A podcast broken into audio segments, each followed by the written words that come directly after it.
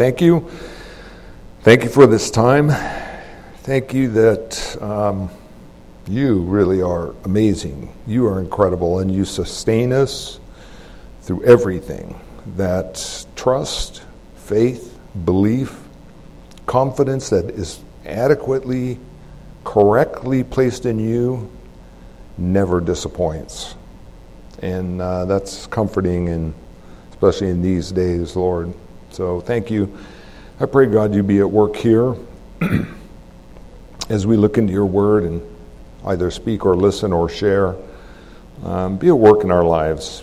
Be glorified in our lives. Draw us closer to you and uh, more like you. We pray in Christ's name. Amen. okay, so how's everybody doing? Good? Any challenges? Difficulties? Couple? Well, that's because you drive every day on the road, so yeah. we doing all right? I mean, you know, there's everything from resurgence to COVID, regardless where, you know, politically and uh, practically how you stand on that, but it affects all of us.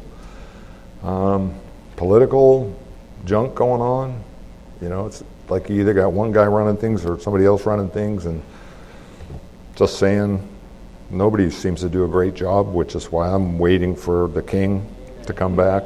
You know, I mean, I know some do better job than others, or they're more their policies are maybe more closely aligned to biblical truth than others.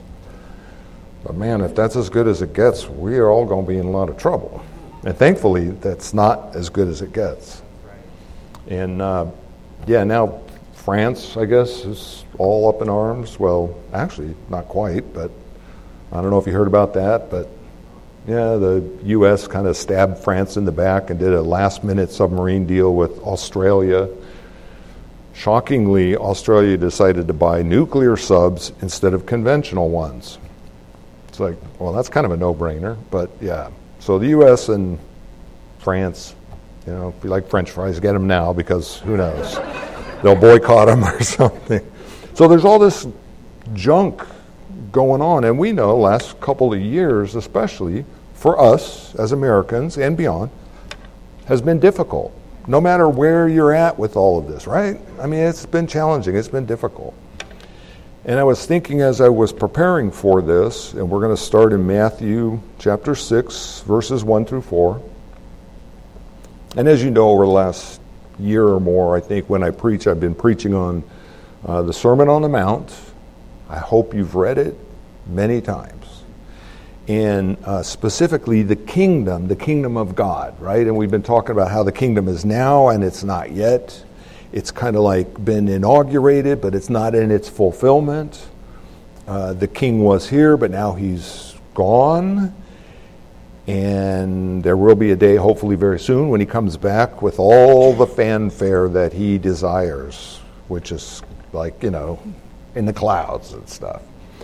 So that's what we've been talking about. And um, I thought, you know, with what's been going on in the world in the last couple of years, we have faith, and hopefully our faith in God has us grounded.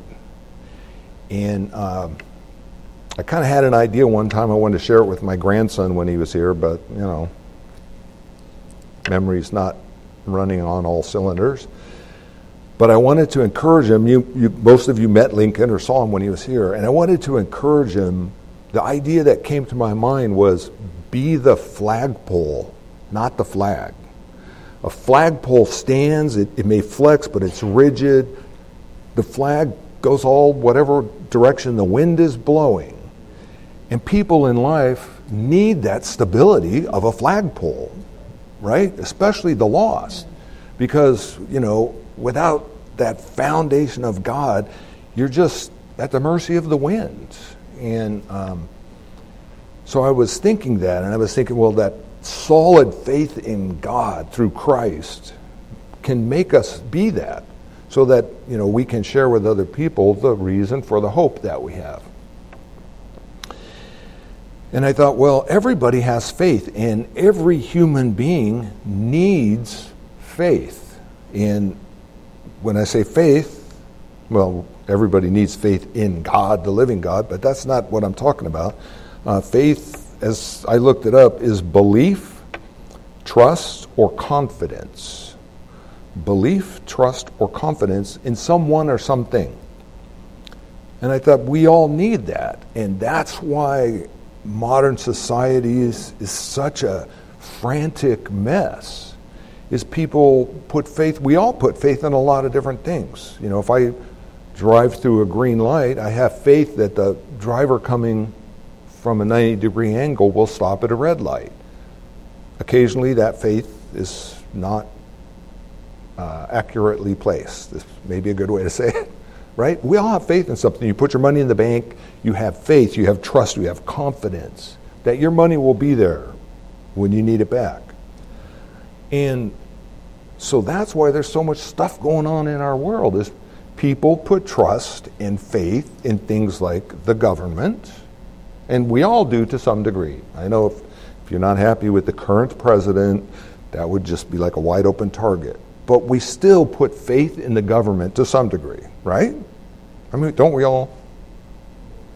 I think so, yeah. Otherwise, you wouldn't file your taxes, and, you know, I mean, there'd be a million things. You would live very differently. But then the government doesn't measure up to your expectation of that. Or you put faith in medical people, and then this COVID thing happens, and it's like, well, you can believe whoever you want to believe. You know, there's not one consensus. Um, you could put faith, uh, spouses can, and people in marriage can put faith in their spouse, and hopefully, thankfully, it's well founded, but frequently it's not, especially in today's world.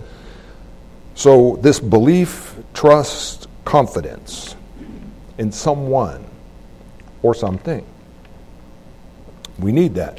So when you see the, the world in turmoil, that, you know, think of that. Think people need faith, and if they don't have God as the kingpin of faith, so to speak, they're kind of more the flag than the flagpole. Okay, then in my notes here, I just put is this a common definition, yes or no, or is it a biblical definition? And let me say right now, there's going to be a lot of participation today. You know what I mean? Because this whole lesson message is geared around it, as you're going to see very quickly. So feel free if you want to raise your hand, if you want to make a comment, or if I ask a question, please. I'm having faith that's well founded that my body is going to help me go through this lesson, right? Okay? Amen. Who said yes, sir? Was that you, Kia? Yeah, I don't know who your mom is, but she needs to know you got a smart mouth, girl. I'm just kidding. Okay, so um, so is this definition is it a biblical definition or is it just a common usage definition? Yes. Yeah, it's both. Really, it is. I looked it up. Faith, you know, in a Bible context, I got that. And then I kind of like was Googling and stuff as I was preparing, and I got word for word in a completely secular thing. So faith is belief, trust, or confidence. Doesn't that describe your faith? I have faith in the Lord Jesus Christ. That means I have belief in him. That means I have trust in him. That means I have confidence in him, right? And if you got that, it's like, yeah, I'm taking that. Yeah, because he, he's worthy of our faith, of our trust, of our confidence. He doesn't disappoint. He may disappoint you because you may have different kind of expectations on him. But he does not disappoint. He is all knowing.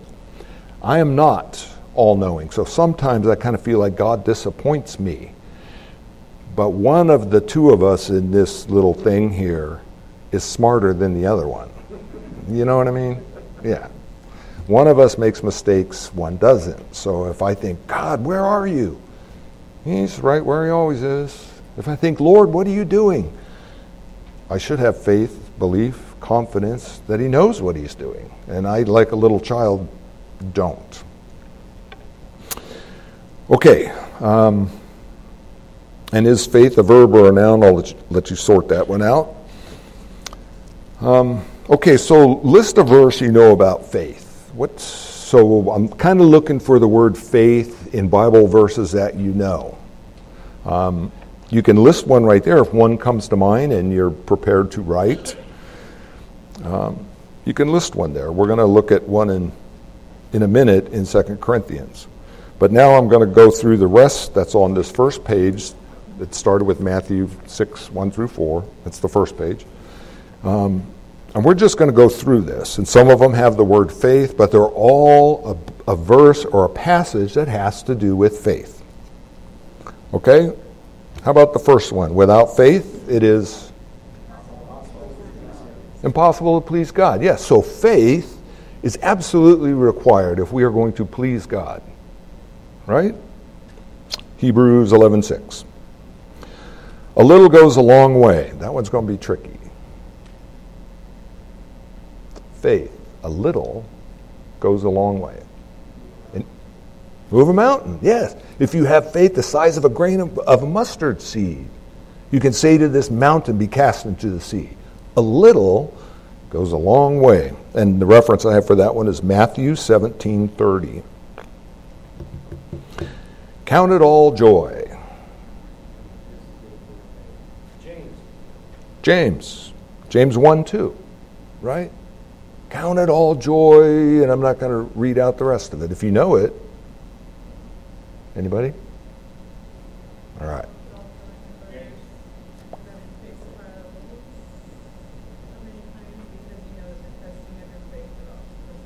Yeah. The testing of my faith he uses for a good result. So when I'm getting all, you know, hammered with the events of the life that we're living, I have to by faith, putting my belief, trust or confidence in him and his word, both of which are entirely trustworthy. Yeah, I have to know it's like, ah, man, this really is a mess. But he's going to use it. He is using it for something good. Okay, by grace, Ephesians 2? Yeah, 2, 8, and 9. Somebody knows that verse.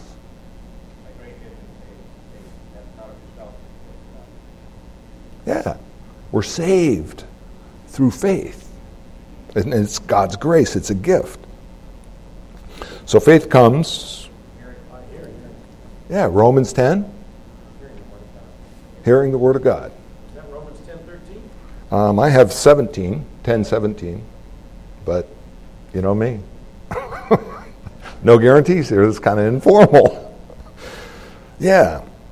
So faith comes. That's why the word is the word or the preaching or the teaching of the truth is so important. You know, nobody who knows nothing about the Bible wakes up one day and thinks, wow, I've been born again in Jesus Christ. He's taken all my sin. Uh, how would you know that? You have to hear the word. Faith comes by hearing.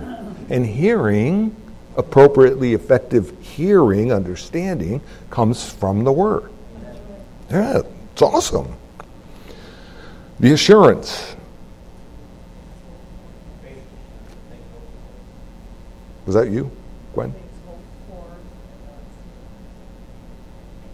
Evidence of things not seen, right? Or something like that. Hebrews 11 1. James. Okay, let me just stop here.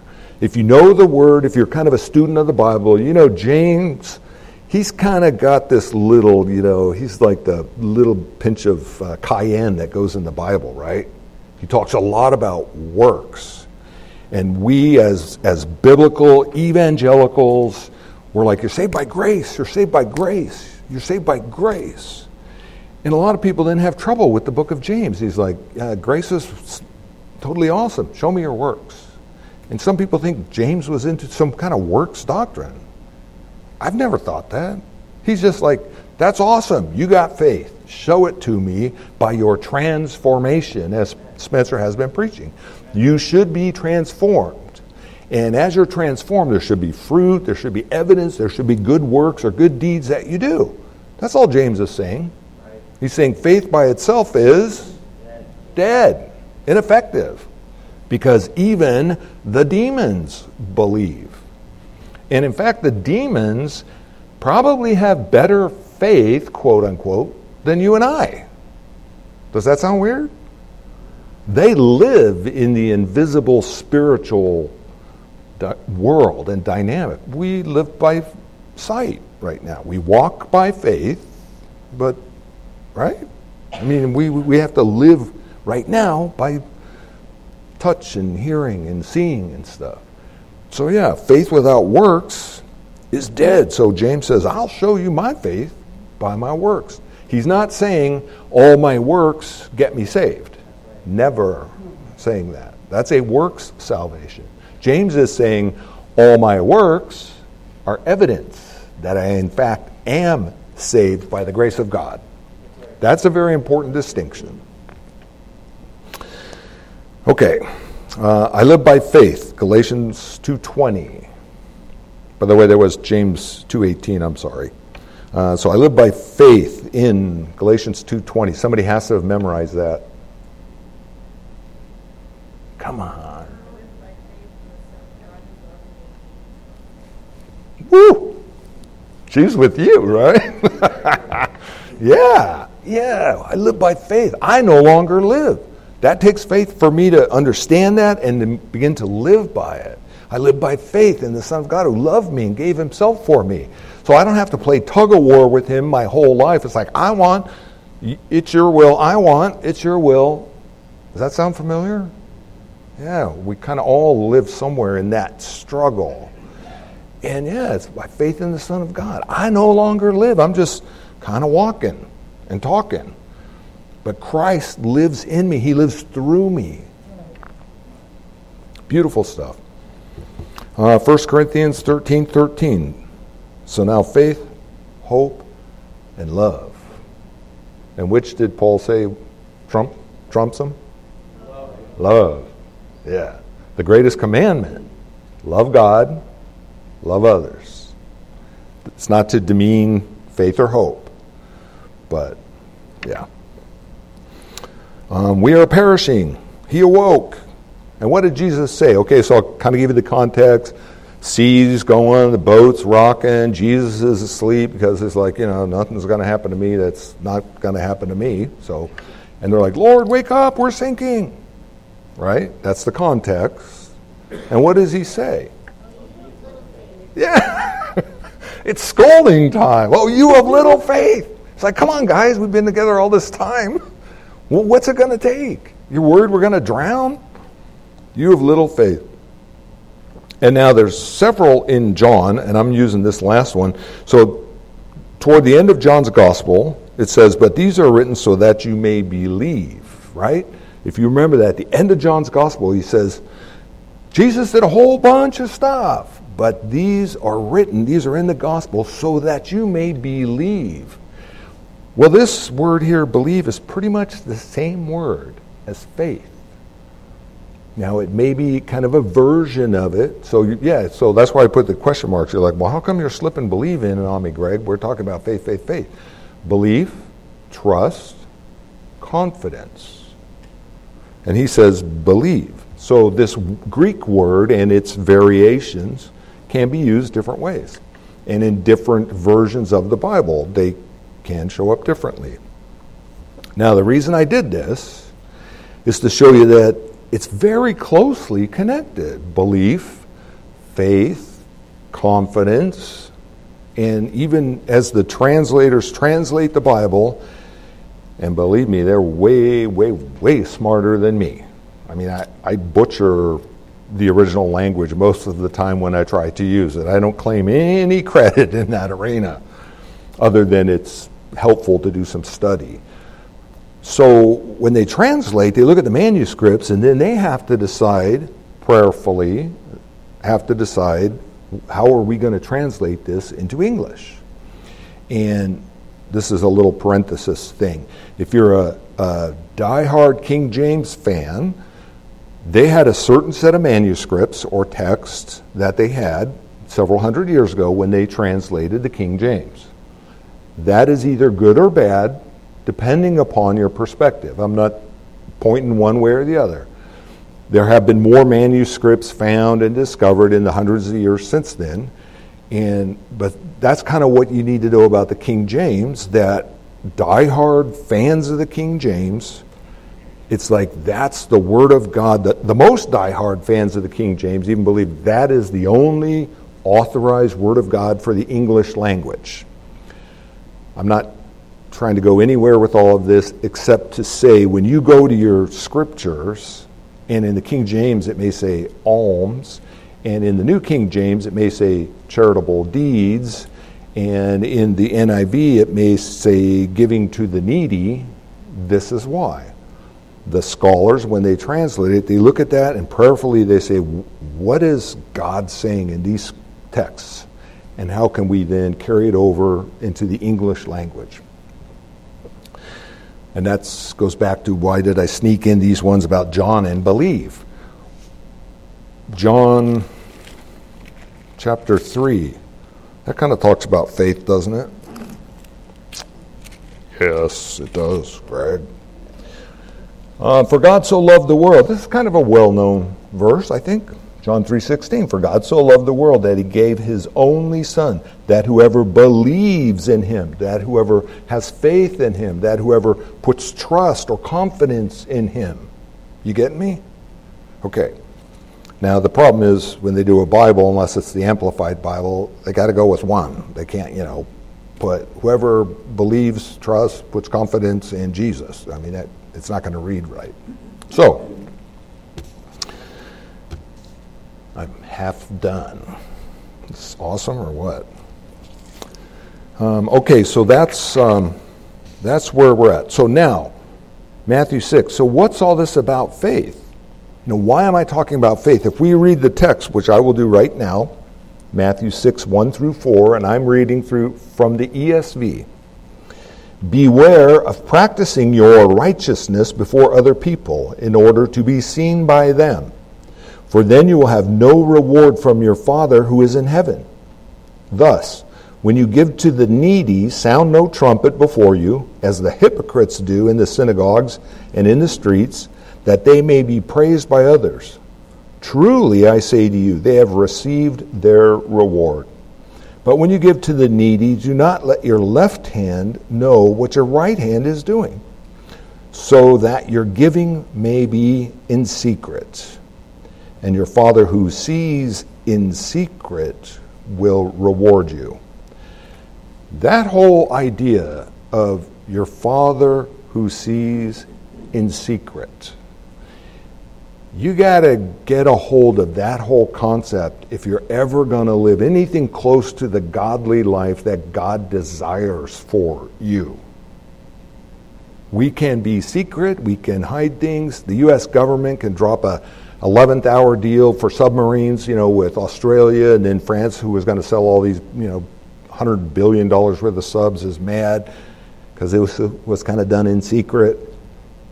And we can try to live in secret. And my Bible says, you know, what's done in secret is going to be proclaimed from the rooftops. Yeah?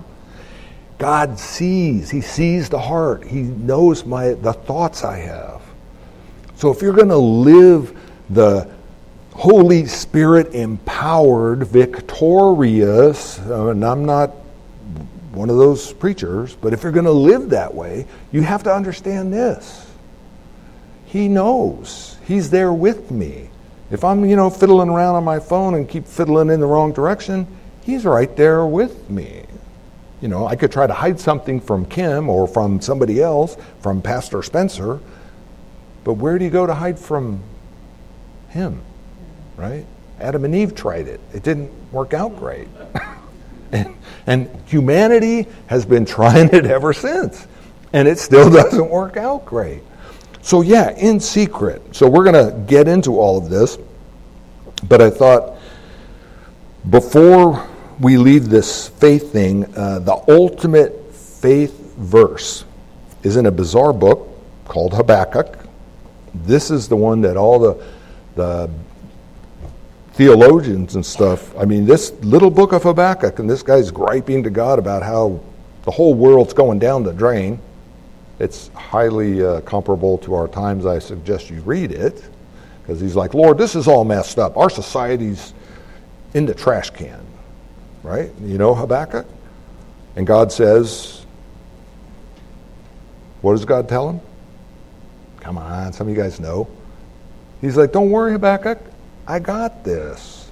I'm bringing the Babylonians in. They're going to fix the nation who's in all this sin. And Habakkuk says, somebody. Chris, you know I can tell by that smile. Habakkuk says, What? The Babylonians, they're way worse than we are. You can't, how can you do that? How can you bring in a nation that's way worse than us to spank us? And he's like, just calm down, Habakkuk. I got this too. They won't be around forever either. Habakkuk. It's awesome little book. And in it, in chapter 2, and if you'd have memorized my little Mine, Habzeph, Hagzek, mouth thing, you would know right where it is, which comes after Hojo, Amo, Obadjon. Not right now. You're thinking I just became Pentecostal and I'm speaking in a different language. It's just how, how I remember where Habakkuk is.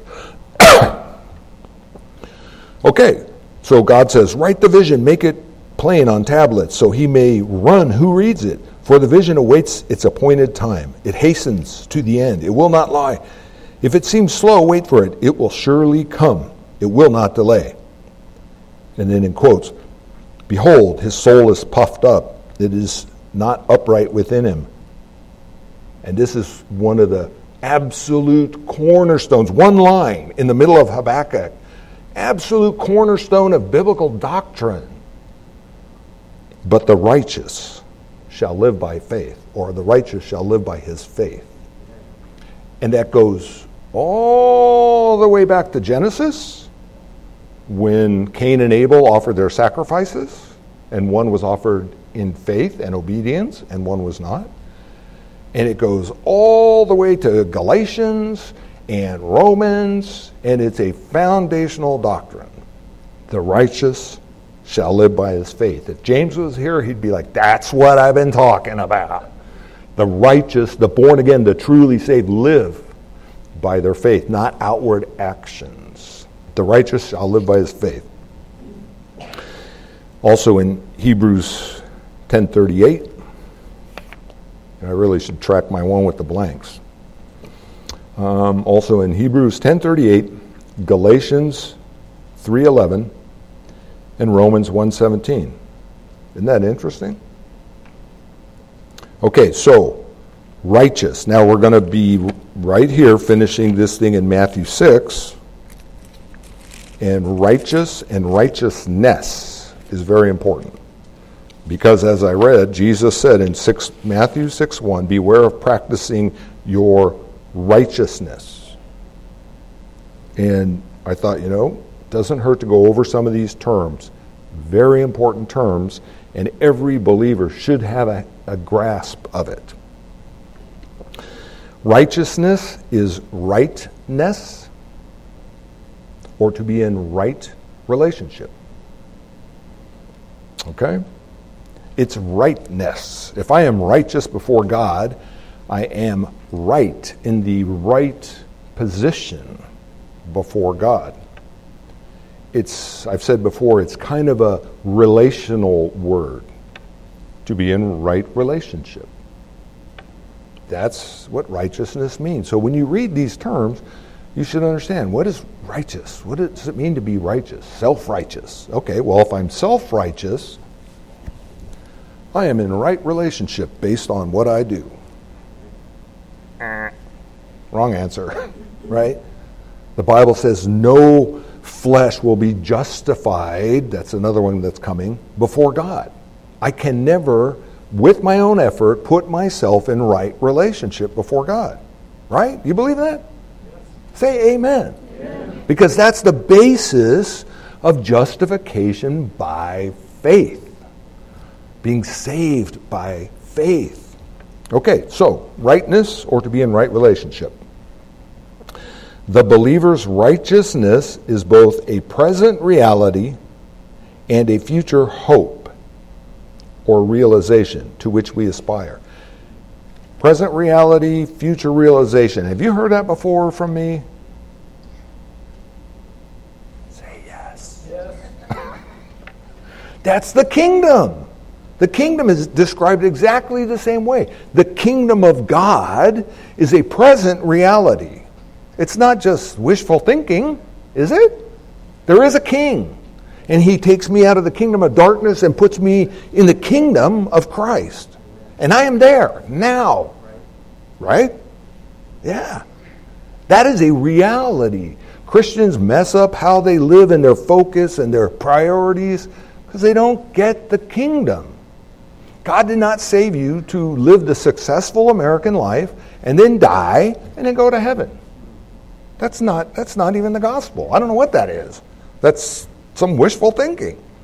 It's the kingdom. And when I come to faith in Christ and I realize I am a sinner and God sent his son to die for me.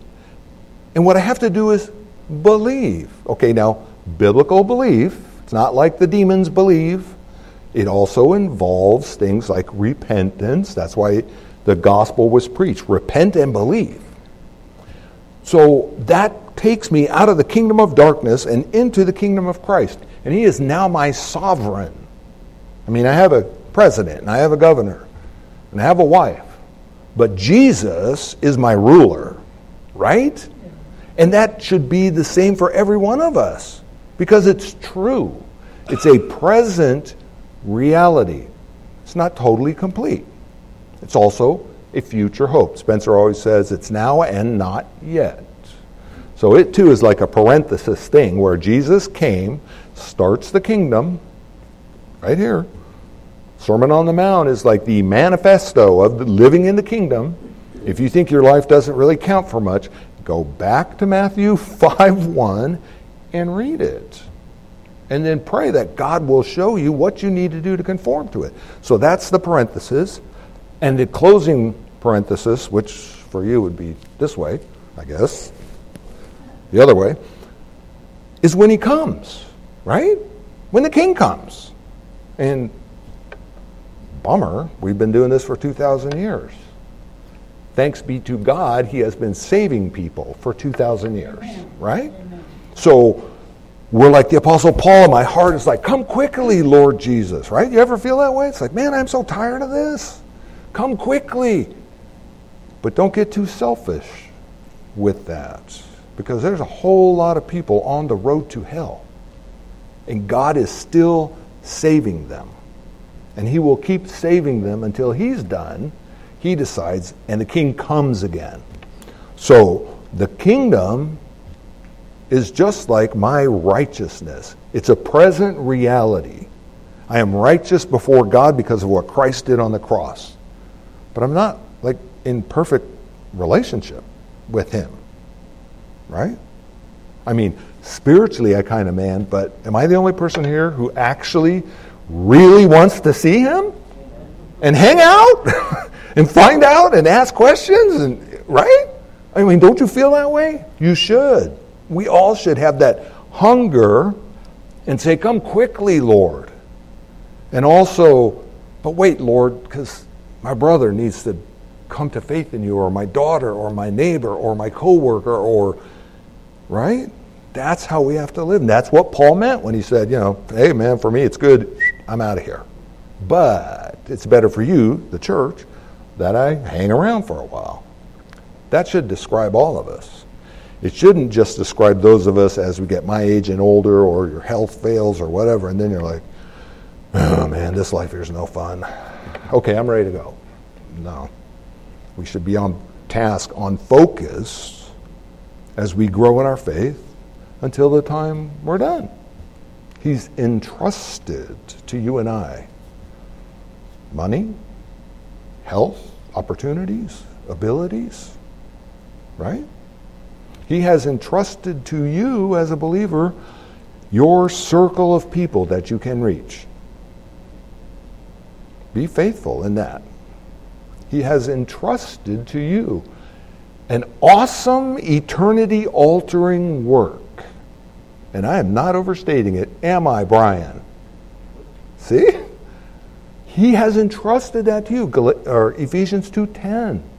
Work that he prepared in advance for me to do. So seize that, grab onto that.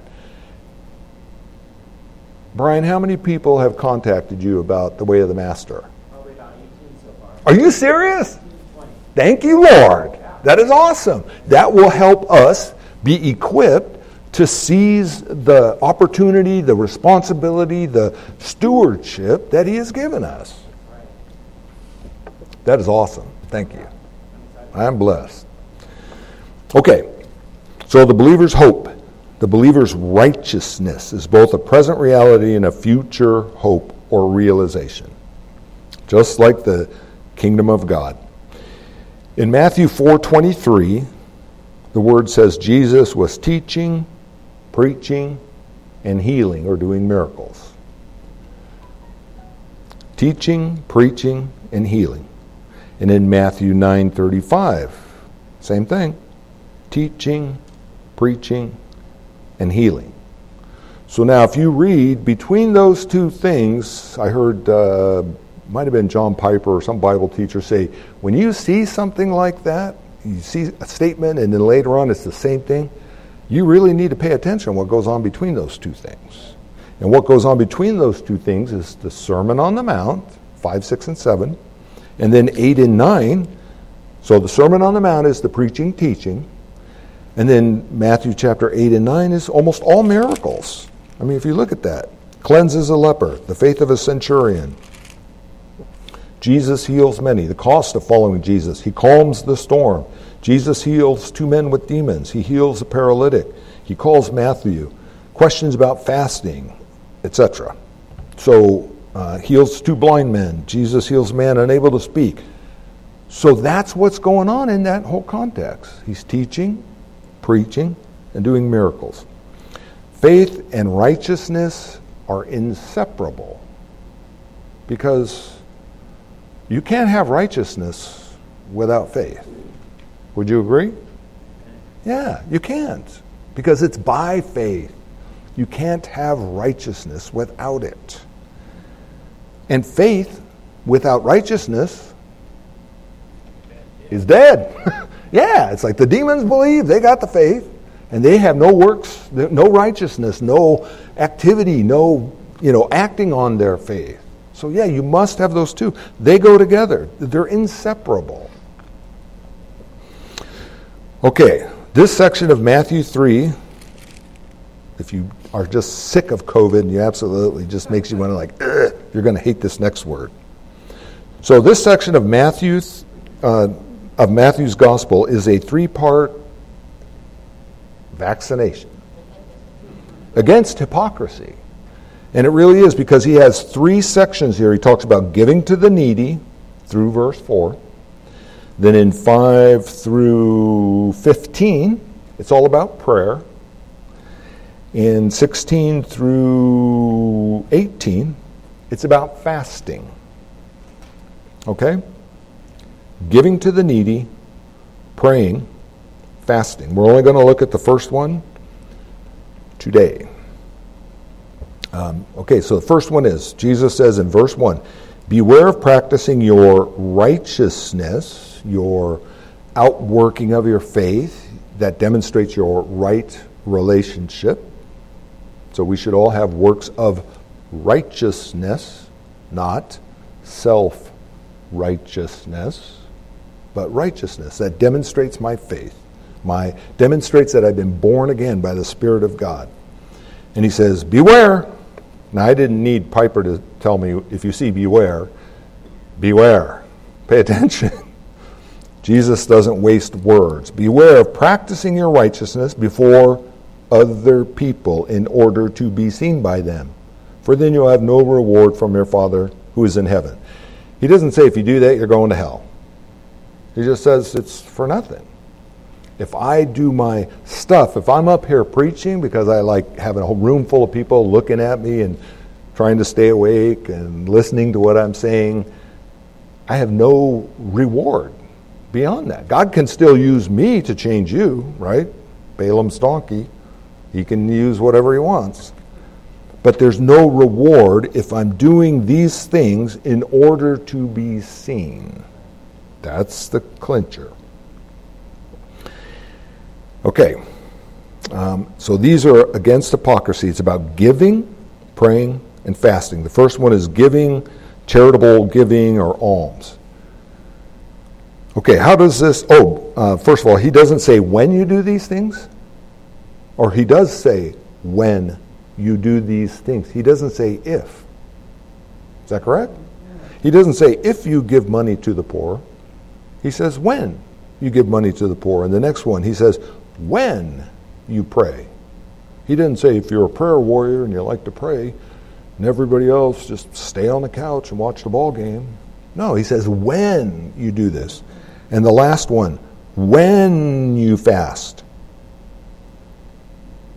Am I the only one who really has a problem with that last one? Anybody else? Come on. Do you? Fasting is like no fun, right? It's imposing discipline on this, and this thing likes to rule. Fasting is hard. Yes, but I've learned very recently in my life it's also effective when it's accompanied with prayer. Okay, so he doesn't say if, he says when. Okay, so now just some questions. How does this relate to tithing and giving to the church? So when he says giving in secret, how does that relate to when we take an offering here? Any idea? You know, actually, the, the blow the trumpet thing, Chris, I researched that. I couldn't find one scholar who knows anything about that. They're all like, I never heard of anybody blowing a trumpet. So it might just have been like uh, rhetoric or hyperbole. You know, the scribes and the Pharisees did do things to attract attention, to be seen by others. But so, what does giving in secret, how does that relate to like half an hour ago or 45 minutes ago when we took the offering?